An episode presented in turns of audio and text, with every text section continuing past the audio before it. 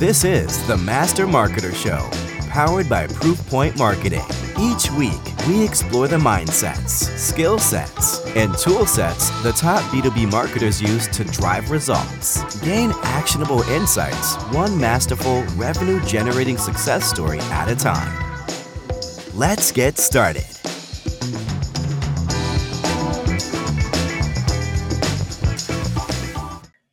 Hello, everybody. Welcome to another episode of the Master Marketer Show. Uh, my name is Mike Grunberg. We've got Gabby here, and today we are chatting with Tara Robertson, head of demand gen at Chili Piper. Tara, welcome to the show. Thanks so much for having me. Excited to be here. Yeah, this will be a fun conversation. Uh, you know, with all the talk of generative AI and the content, you know, copywriting and all that kind of stuff video is getting more and more prominence and uh, you can see it in the feeds and all that stuff. You see a lot of people switching over to video actually. And a lot of people i think struggle with that because they think video is really complicated and really potentially really expensive and all that. And i think the amount of video content that we see your team at Chili Piper put out is just kind of crazy. So with, we're going to talk about how do you all do that and what the impact of it is. So Tara, why don't you maybe just set the stage for us? Like, what does your, you know, what does the video production sort of cadence and everything look like at Chili Piper? Sure. Yeah. So we have one full time call him our head of creative, head of video. Um, he obviously is in the weeds on the production side, but also he's a super creative person. So he comes to the table with a ton of ideas, which obviously is helpful to me as a marketer. Um, but we're a pretty small marketing team. We're about 10 people total across the team, and really everybody chips in. So you'll see our GTM managers on videos talking about new feature releases. You'll see Nolan, our head of video, talking through different products as well. But we also on the side have our podcast, Demand Gen Chat. So I kind of own that with Nolan, and we obviously create video and different assets out of that as well. And then we have a whole other arm that focuses on customer stories. So we're always creating video. I wouldn't say we have a strict cadence necessarily. It's almost just whenever we're doing anything, we think, should this be a video? Could it be a video?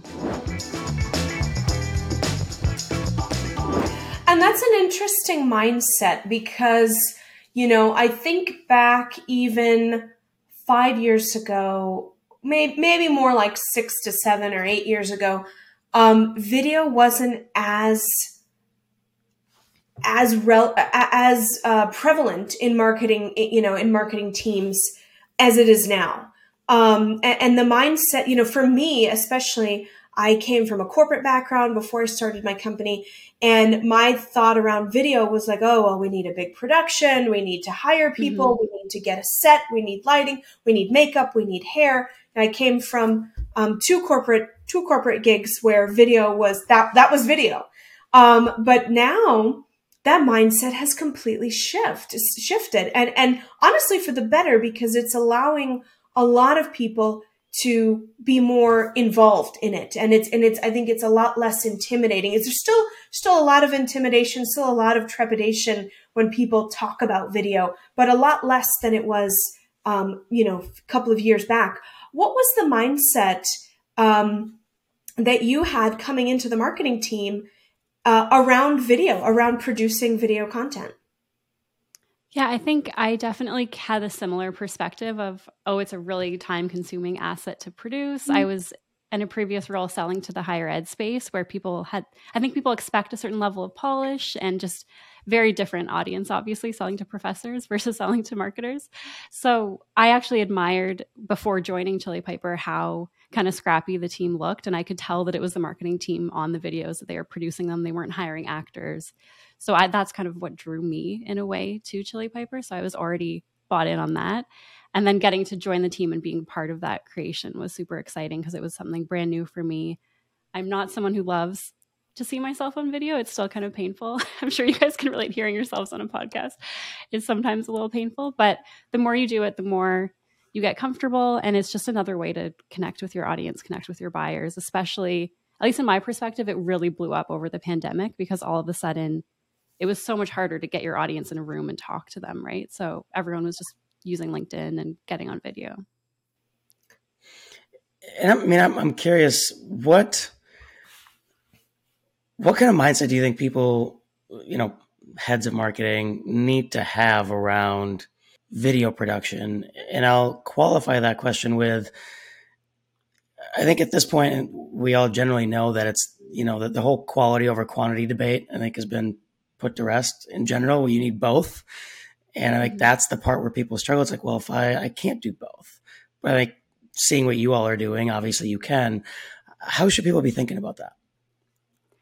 Yeah, we try to look at it as I don't like to say scrappy as a bad word. Sometimes you just need to get something out the door and test it out and see how it does versus staring at a blank doc and trying to come up with the perfect script. We often just, I'll just film myself with a really rough draft script and then we'll work from there. So I like to think of it as not to be too much of a perfectionist. I know that can be tough, especially for some of the more creative people. They want the best, they want to put the best foot forward, they want the brand to look the best all the time. But often, at least what I've seen running our paid campaigns on social, the more scrappy, less perfect video usually performs better, which isn't always fun to share those results back with the brand team because they want to see the more polished asset win usually. But that's the reality is people want something that jumps out and looks real, right? So it is finding that balance of we want our brand to look professional, but we also want to look like real people at the same time. So, how do you? I mean, you're, you're preaching to the choir here in terms of I'm the get this thing out the door guy. Gabby is yeah. the this is not on brand. what are you doing? This looks awful. Um, how do you? How do you marry those two things together? Because I think, again, in a lot of teams, especially if you're in a bigger corporate type environment, mm-hmm. like Fortune 500, let's just say, or something like that, you have those brand teams and the communications teams that are like, no, no, no, this is this doesn't have the right color or font or what. I mean, I'm, I mean, that's those are the little things, I guess, but you know that kind of stuff. How, how do you marry those two together in terms of how can you be quick out the door, if you will, but also mm-hmm. have some level of brand adherence? Yeah, I think for me personally, there's a reason I'm not at one of those Fortune 500s because I don't want to go through all that red tape. So that's what brought me to a small team. But there is a I think there is a way. I mean, for us, we obviously we have brand colors that we stick to, we have fonts that we stick to. So we work within those confines, but we don't really let that slow us down. So we use obviously we're on Riverside right now. We also use Riverside. We use a tool called Descript so we can or Descript. I'm not sure how people pronounce yep. that. Um, so I can actually cut out like filler words, make it sound more professional, but it's pretty automated. So we're not having to re-record things over and over if we don't have the time, which we usually don't. So we're able to add some polish without slowing things down way too much. And what about? I'm, I'm curious. You know, one of the things that we've been toying around with is more like a templatized approach in terms of mm-hmm. here's a template that's been approved. Let's just say, and content within that template is fine. Are you all doing those types of things? Are you talking template for what the video looks like, or content? yeah? So either like yeah, exactly, like video template in terms of stand like standard intro, outro, for example, or you know things like that. Yeah, yeah, we do that for things that are kind of more of a series. So podcast is a great example. Why would you write a brand new intro every time? Hopefully, you're having a, some kind of consistency there. So that's one example where you can templatize things. On YouTube, we do things like thumbnail templates. But I will say you have to be careful of that because then everything can look the same and it doesn't mm-hmm. stand out. So you have to kind of change it up every now and then. But we try to templatize things, yeah, like templates, the format, um, social little clips that we share. We have a template that we pull to get our like I mentioned, our brand fonts and colors. So there are some little things that you can templatize that will save you time in the long run. Before before we move on to skill set, I'd love to talk a little bit. And I have a mindset question too, because you know we talked earlier about how the fact that you know in today's marketing world, it's so easy to you know just just grab your cell phone and produce a video. Um, whereas in the mm-hmm. past, it was all this like production and expense and line items and this and that the other. Obviously we're all marketers on this uh, on this show here and we talk and, and our listeners are often a lot of marketers. But we do have some um, you know vp or executive level folks that listen to the show um, and those are the people that may not always be marketers or may um, have a marketing team that reports to them, but they report to the CEO or to are there they are beholden to a board of directors or you know what have you. Um, what do you think marketing's role is in terms of educating the executive team or the leadership team around the mind around this mindset of and to use your words like scrappy video production what what do you think mm-hmm. needs to happen from the marketing team to get at least buy-in or or tacit approval from higher ups that may not be let's say used to this TikTok YouTube mm-hmm. approach they're they're coming at it from a more traditional video approach what what kind of mindset needs to happen there I've been pretty lucky and I haven't run into this really. Partly again because I'm at a startup, everyone just wants us to get things moving. But one thing I've found with executives is if you have data that you can show them, it's really hard for them to argue with that. So if you spend all the my, time and money to make a very, very well produced video, say you use that in your paid ads, and then make what you would consider a scrappy version of the exact same content and put them head to head, those numbers probably will lean in the direction of the more organic, depending on your audience, depending on your channels, all those things that us marketers have to say. Um, but depending on all that, usually the more organic looking asset will win. And why would you want to be spending more money to reach the same audience? It doesn't really make sense to someone who's looking at the data and the number side, as most, hopefully, your exec team is. True, true. Good points. Data, right? The data speaks. So you can't argue with the data. Um, let's talk a little bit about skill set because, you know, a, a, along this line, um, the traditional video production of the past meant that you needed a videographer, you needed someone to do the post production, and you needed expensive equipment, expensive tools, and a lot of training and a lot of um, you know, knowledge around this kind of stuff. But today, there's a lot of tools out there that allow even the most digitally inept person um, to go out there. You know, you mentioned Descript. You mentioned, um, I mean, I, I, love Canva. Canva surprisingly has some pretty slick video, um, you know, editing uh, interface. Um, and there's just so many more tools out there let's talk about skill set. I mean, is it still intimidating for you to for you and other folks on your team to take a video asset and chop it down as needed or do you think that you know the skills you know you don't have to have that very polished skill set to be able to do something and put it out there. Yeah i think at first i was very intimidated by that. The more i work with our video team and something like tool like descript is a perfect example because i can literally cut the section or highlight the section that I think would be a good social clip and then leave that to our video and social team to do their job instead of having to document every single line of copy that I want in a social clip. So it is more collaborative. I'm not doing all of the production myself, but because I have a hand in, I know what our audience thinks is interesting from what I do on the paid side. So it helps our video team because then they take my insights and use that to create the ad versus me just giving them a whole 60 minute recording and go figure out what's interesting to use for social, right? So I think the tools definitely make it easier, but I think you do still have to have that mindset of just experimentation and being willing to try. Now, I'm curious about the kind of creative ideation side of things, right? Because half, more than half the battle often is like, well, what are we going to create?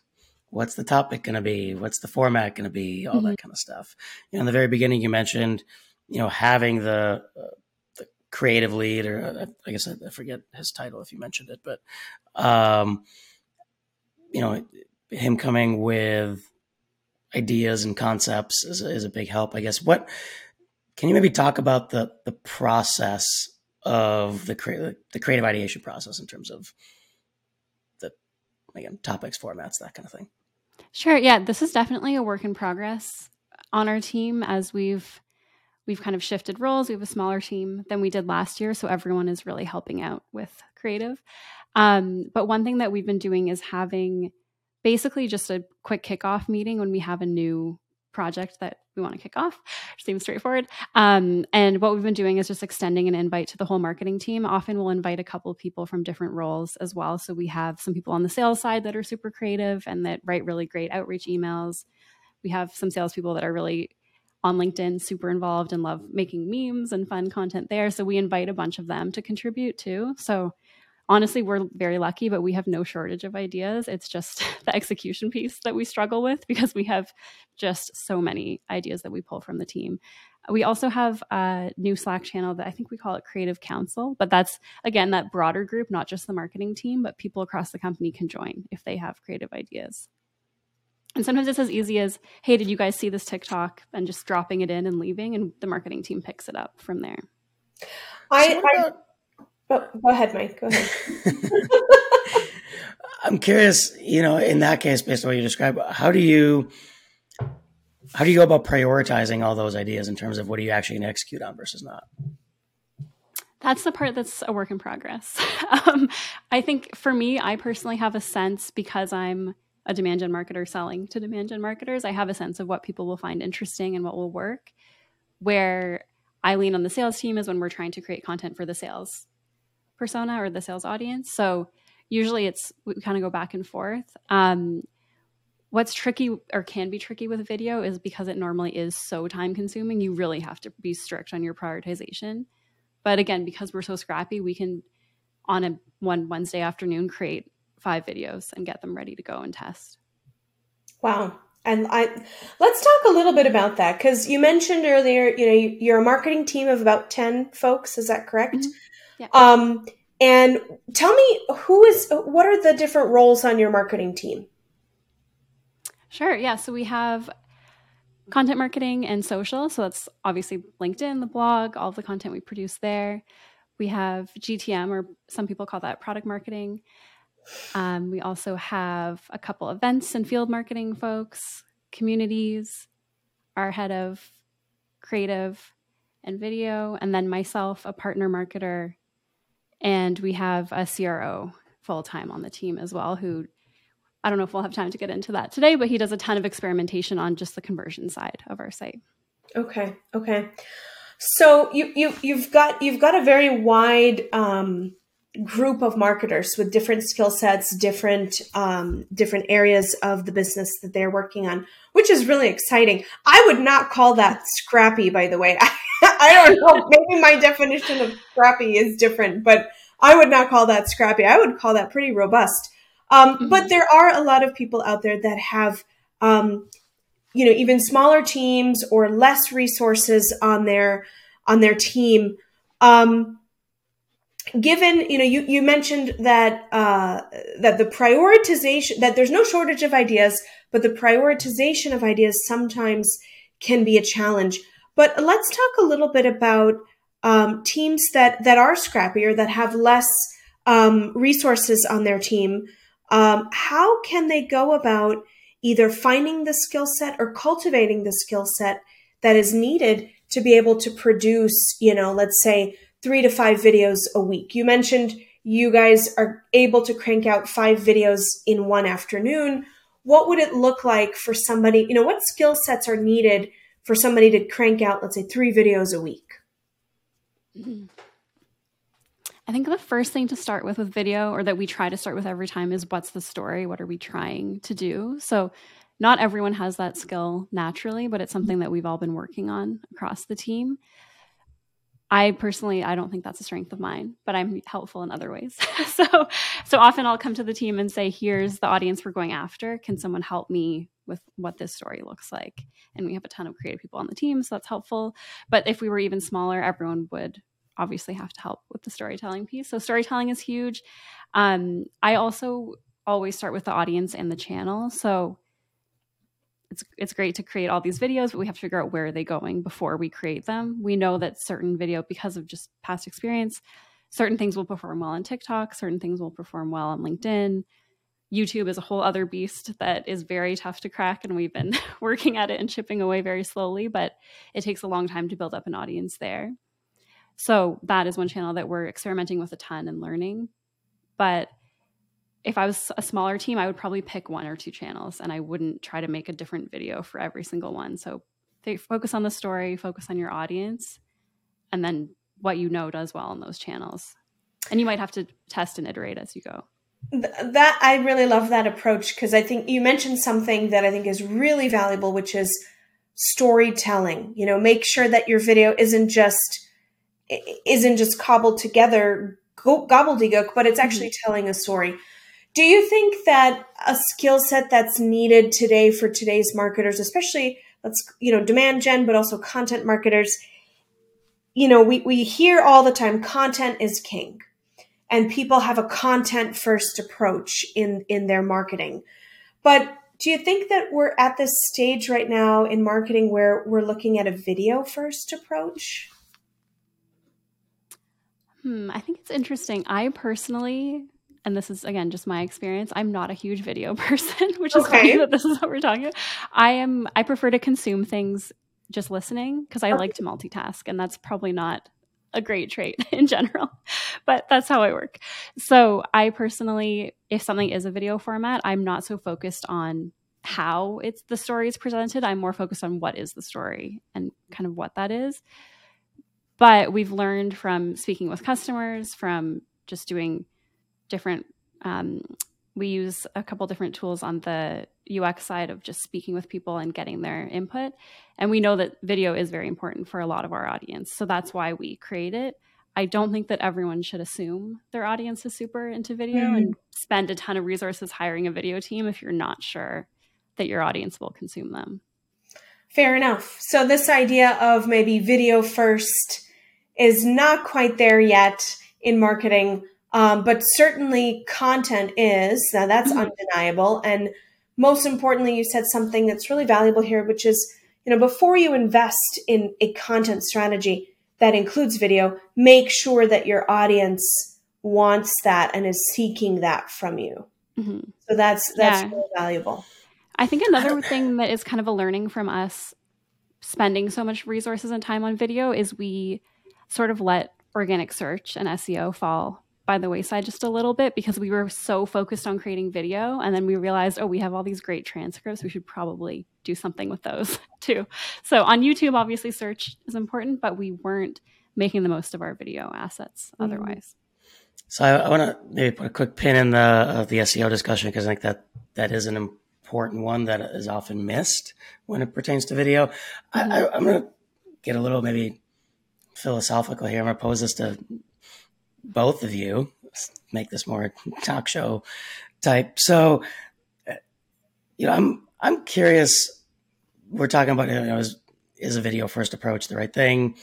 You're both kind of saying, well, maybe not for everybody. My thought on it, honestly, kind of is. I think the reason why it's not in a lot of industries is because the video that has existed has been so awful mm. and people just don't see a need to consume it. But I, th- I, think it's it's almost like a chicken and the egg kind of problem for me. Like, you know, I look at we work, for example, with a lot of um, like technical professional services groups, and you know, management consulting orgs, you know, biotech consulting, etc. Video is not very common there, but when you think about it, those people are buying like their customers are literally buying people, right? They're buying people time. So the the product is the people, and the more you can show the people, the better it would be. The problem is, is most of it either hasn't been done, or when it has been done, it's sort of your typical boring webinar with slides and whatever. And it's like, well, yeah, of course nobody wants to consume that. Um, so I'm, I don't know. I'm just curious. It, your thoughts on that in terms of is it really that there are industries where video doesn't play, or is it just that there are industries where video's been so bad that it doesn't play because of that? And it's sort of like not that if you build it, they will come. You still need to, you know, distribute it and promote it the right way. But if you start doing that, it would work. Yeah, I think that's, I think it's tough to say that video is kind of ruined in entire industries. I mean, it's possible, but um, I think it depends on what you're doing. It's funny you brought up webinars. I think they kind of had a resurgence ish during COVID, and then they kind of fell off again because people realized, oh, yeah, these are boring. This is why I didn't like webinars last year. So I don't think it's the format's problem, but you're right. Once I, as soon as I join one and there's a slide deck and it's dry, I usually just leave. so, um, so I think it is, again, going back to the story, if you don't have something interesting to say, no matter what the format is, it's probably not going to do well. And something like video that can be so time intensive and t- costly to produce if that's if you're starting from something that isn't great, you're going to be sinking a lot of resources into something that's probably not a good use of time. But you could say yeah. the same about a blog post or an ebook or yeah. yeah, that's a very fair point. And I think it kind of gets us into the repurposing discussion around of, you know, you were talking mm-hmm. about um, you know, if it's a really small team, choosing a channel or two. Um, you know, I think a lot of people think of repurposing as, well, let me just post this video on LinkedIn and on YouTube and on Facebook and whatever, and I'm done. Right. And that's obviously based on what you're describing, that's not how you think about repurposing. So maybe talk about how Chili Piper does it, how your team does it, and uh, we can kind of dive into that a little bit. Sure. Yeah. So one thing that we do, again, because we're a small team, I'm in charge of our ads and also a lot of content creation for Demand Gen.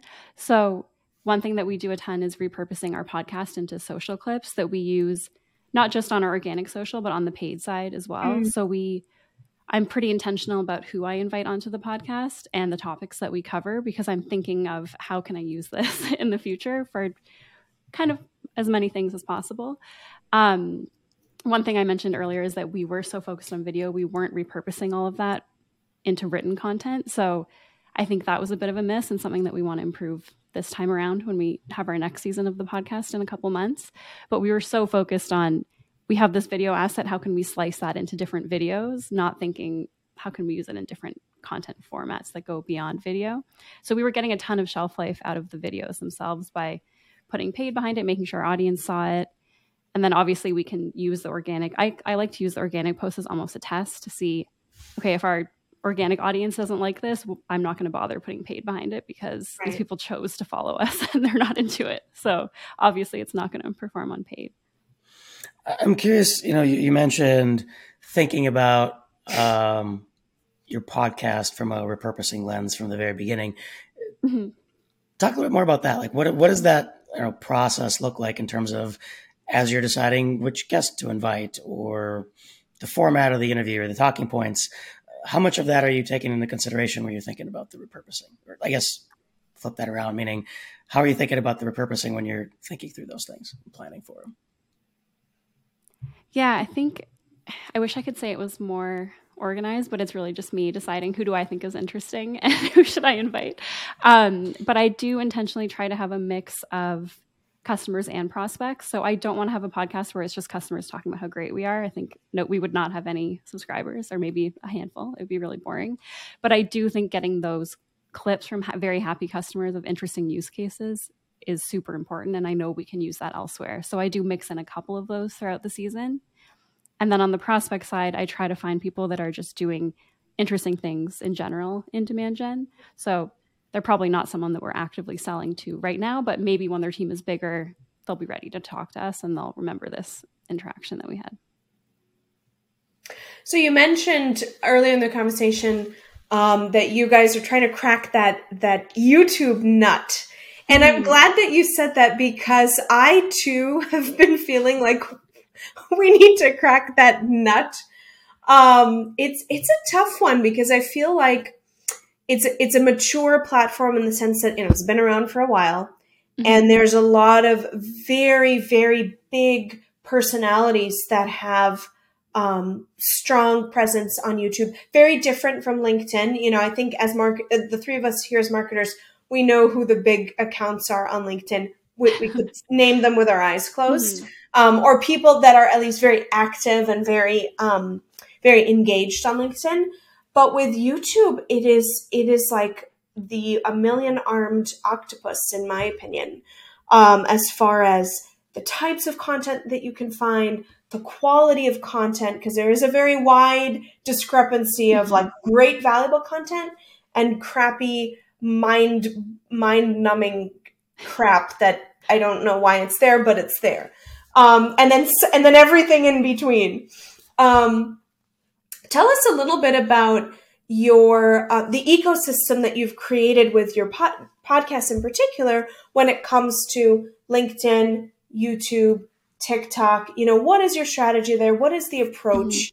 Because mm-hmm. I think that a lot of people that have podcasts, ourselves included, are looking at those three ecosystems and trying to say, okay, Should everything go on there? Should nothing go on there? Should only one thing go here and something go there?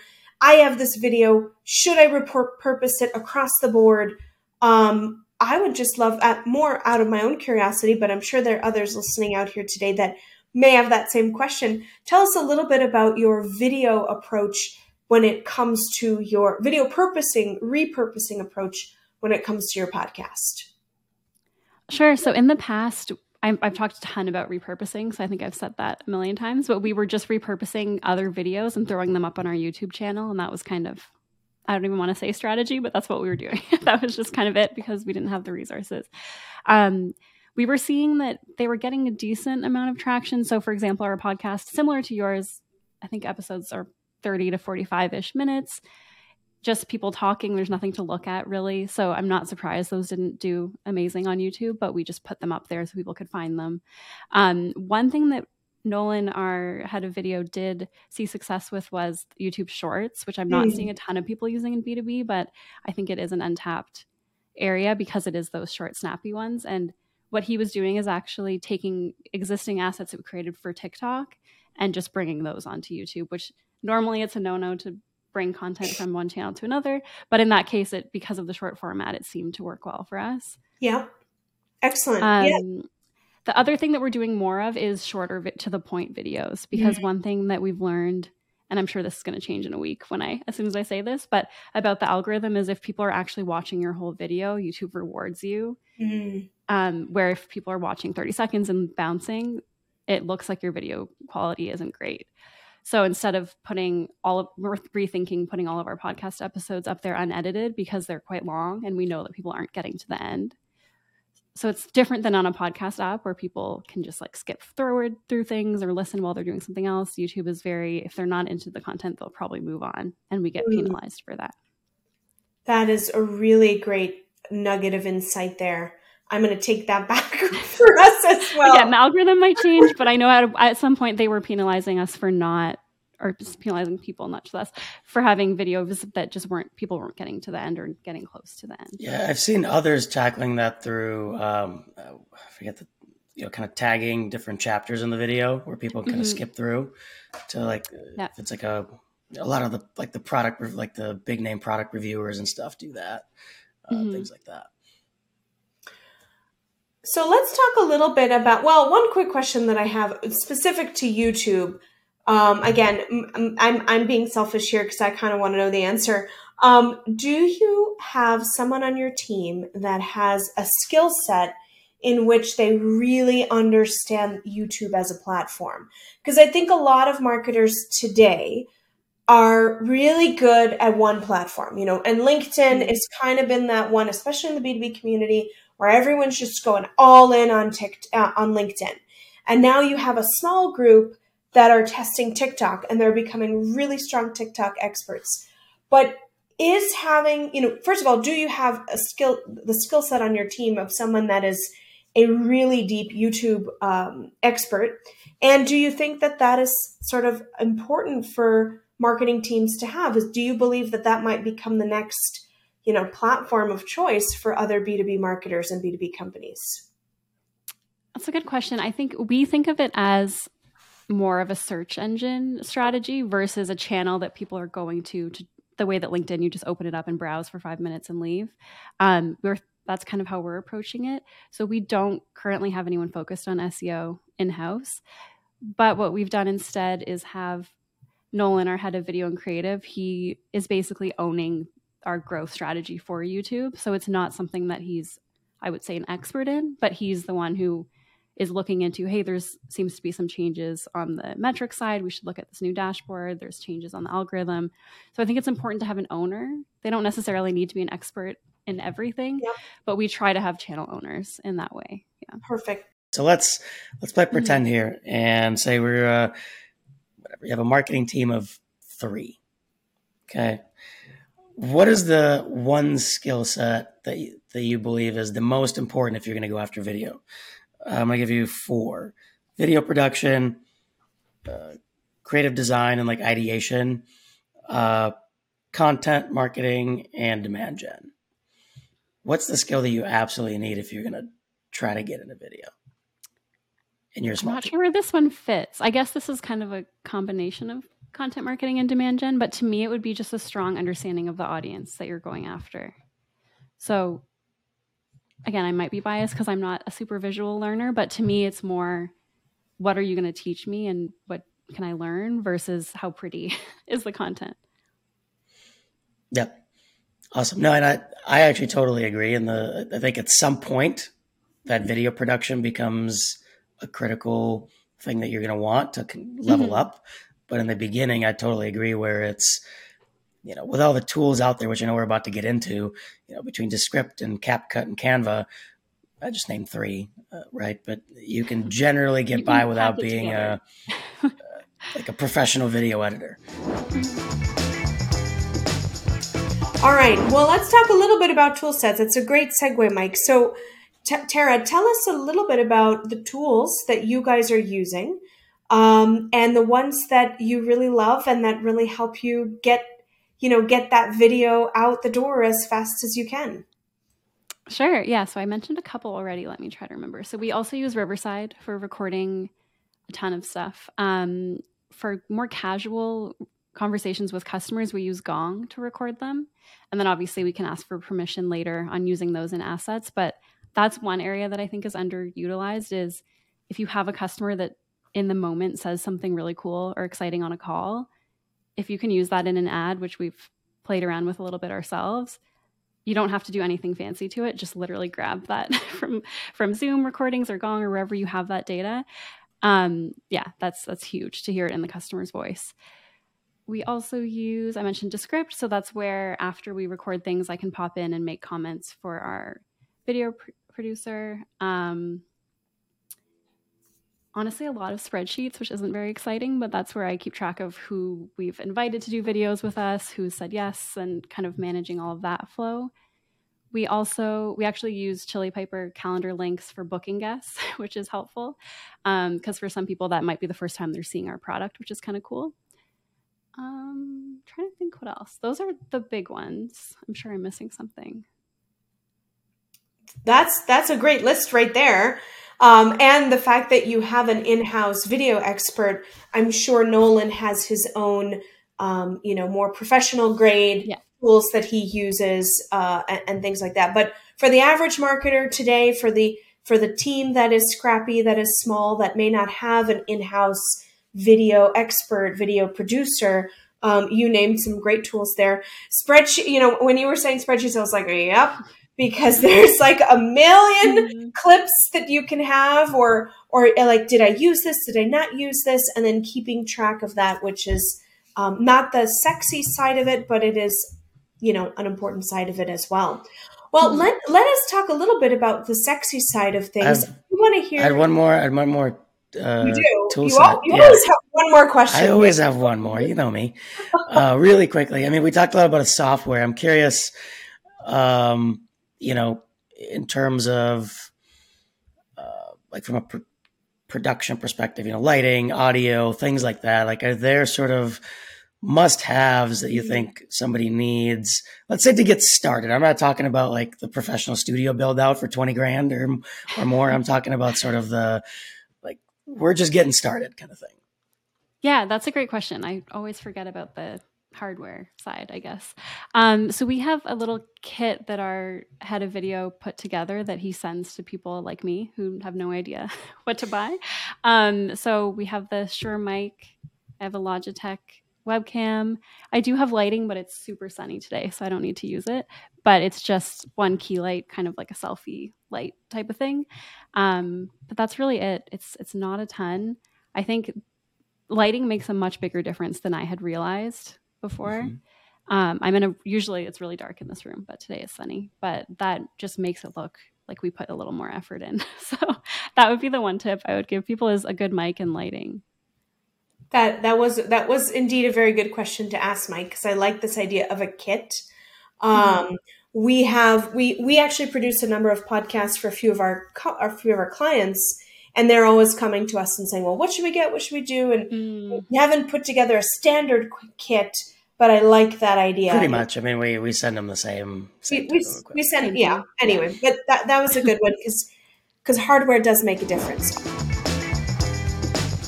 All right, let let's let us talk a little bit about the sexy side of things, which is the results. So tell us, Tara, tell us about the results that you've been able to drive for Chili Piper with your approach to video content and video creation. Sure. Yeah. So it's tough to parse out our results for video because, like I said, it touches so many aspects of what we do. But I can share kind of some highlights. Um, sure. It's really tough to attribute things directly back to that video, like I said. But so on YouTube, we finally passed a thousand subscribers, which is a huge milestone. It's really, it doesn't sound huge, but it's really tough to get to on YouTube, unfortunately. So that was a really exciting one. Um, recently this year, we passed 50,000 subscriber or followers, sorry, on our LinkedIn, which is also huge. And a ton of that is fueled by video. So that was super exciting for us. Um, on the podcast side, we've had over, I want to say 50,000 streams of the podcast. So obviously, that's not all video, that's mostly the audio. So that's been super exciting. Um, and then, like I said, attribution is really tough for video, but we do use video in pretty much every touch point. So our blog posts usually have a video, our social ads have video, onboarding, we, we use videos on the customer side too. Um, so obviously video kind of all over the place.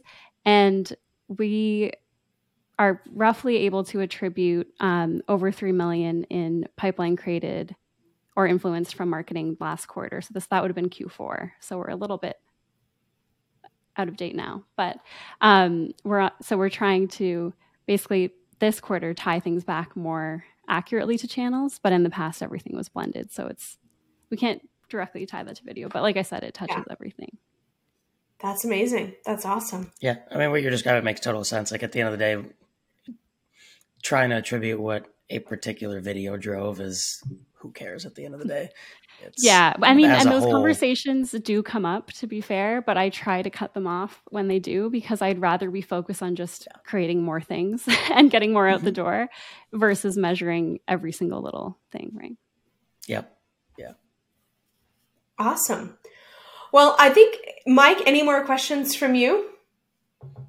No, I think we're we're we're pretty much right on time here for our lightning round. Let's get started with the lightning round. Okay, Tara, what is the main KPI you use to evaluate marketing success? Sure. So I touched on it just now, but pipeline from inbound. So we look at direct and influenced pipeline from marketing. Excellent. What's something new you're looking forward to testing this year?